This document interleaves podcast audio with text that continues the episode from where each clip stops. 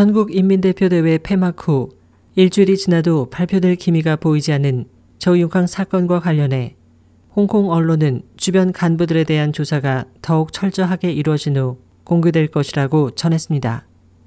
홍콩 핀과일보는 저윤캉 사건에 관련된 인물이 많아 단순 부패 사건으로 정리할 수 없다며 정치 사건으로 취급하기에는 아직 시간이 필요하며 발표 일자는 조사의 진전과 정치적 타이밍에 의해 좌우될 것이라고 전망했습니다. 보도는 또 저윤캉 발표 전 주요 고위 관리의 실각이 이어질 것으로 보고 있습니다. 이를 증명하듯 저윤캉과 관련된 중요 인물들에 대한 조사가 잇따라 전해지고 있습니다. 홍콩 잡지 명경은 지난 1월 말 왕안순 베이징 시장이 1월 21일부터 23일까지 행방불명된 바 있다고 보도했습니다.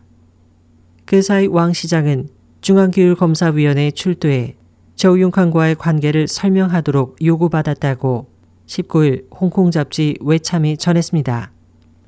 왕 시장과 저우융캉은 동북의 유전 시절부터 국토자원부와 정법위까지 오랜 기간 함께 했습니다. 저우융캉이 국토자원부장 재직 시 왕 시장은 이 부서의 인사권을 쥐고 있었습니다.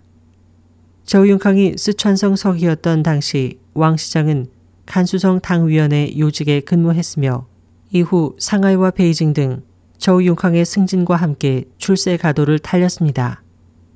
잡지는 왕 시장은 저우융캉이 베이징에 배치한 신복 중 한 명이라고 지적했습니다. 베이징 시장 외에도 지난해 말부터 조사를 받고 있는 것으로 알려진 중앙군사위 서열 2위의 쉬차이허우 부주석에 대해서도 최근 그 자신과 처자 그리고 비서가 구속됐다고 홍콩 언론이 전한 바 있습니다. 홍콩 사우스 차이나 모닝 포스트는 17일 쉬 부주석이 말기암으로 인해 조사가 중지됐다고 전했으나 20일에는 또 바뀌어 병원에서 연행됐다고 전했습니다.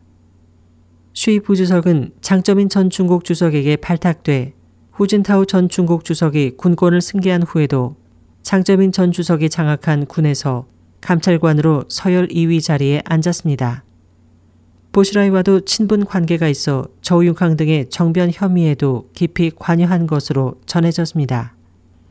쿤밍 사건이 일어난 윈난성에서는 이미 조사를 받고 있는 것으로 알려졌던 선페이핑 부성장 외 바이언페이 전 윈난성 서기와 친광룽 현 윈난성장의 저우융캉과의 관계도 초점이 되고 있습니다. 중국 굴지의 매장량을 자랑하는 윈난성 광물 자원이 성 간부들과 저우융캉과의 접점이 되어 저우융캉 일가는 성 간부들로부터 입수한 자원을 이용해 막대한 부를 축적한 것으로 여겨지고 있습니다.